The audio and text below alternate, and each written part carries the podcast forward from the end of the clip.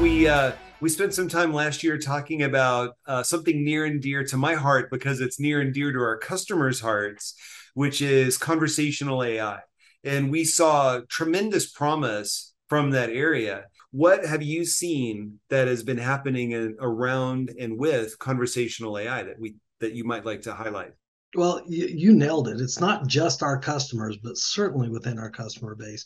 We are seeing conversational AI moving into contact and call centers at just a, a breakneck speed. Uh, frankly, the companies that aren't embracing this are just being left behind. Those that do true conversational AI, we're talking about natural language processing, natural language generation, and more importantly, natural language understanding are moving out of that novel early adopter phase and really into the early majority. We're starting to see uh, this adoption make its way into call centers, mainly because of uh, the drivers of staff shortages. Finding good staff members to staff up your call centers is getting very, very uh, tricky. It's quite a challenge.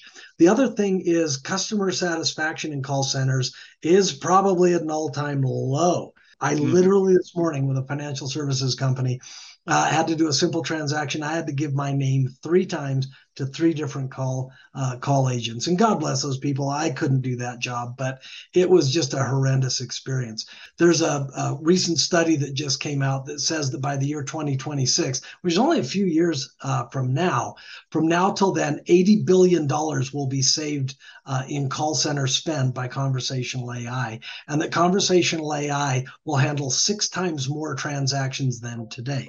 I think the predictions looking into the future, they might actually be a bit conservative. We're also starting to see it branch out into other things like online users manual, the pre-flight instructions on a on an airplane. Gartner has just created a magic quadrant for enterprise conversational AI platforms. Now, if Gartner has a magic quadrant on it, that means the concrete is already setting. So we're moving out of that uh, startup prototype. Oh my gosh, I think I, I, think this is cool, but will it work? We're mm-hmm. moving out of that now to where uh, it's actually being uh, tracked in a Magic Quadrant. So hang on, lots more to come. So one project that you and I worked on in our in our day jobs was for a uh, health provider in one of the uh, cities here in the Southwest, and they were facing a challenge of setting appointments, tracking appointments, and providing care instructions to their population. But that population speaks lots of different languages. It's not all just English. So we saw that they went from having a call center that they painstakingly staffed with people who would give you know um, answer slowly or however they did it to a system that we've designed for them and have deployed that allows them to service customers and authenticate who they are in multiple languages and by the way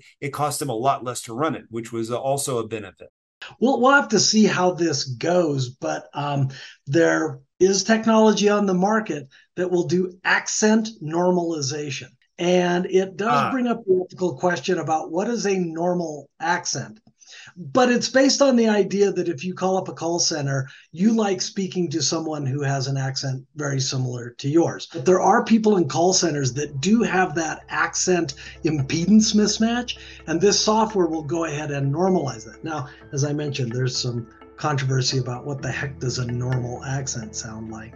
But anyway,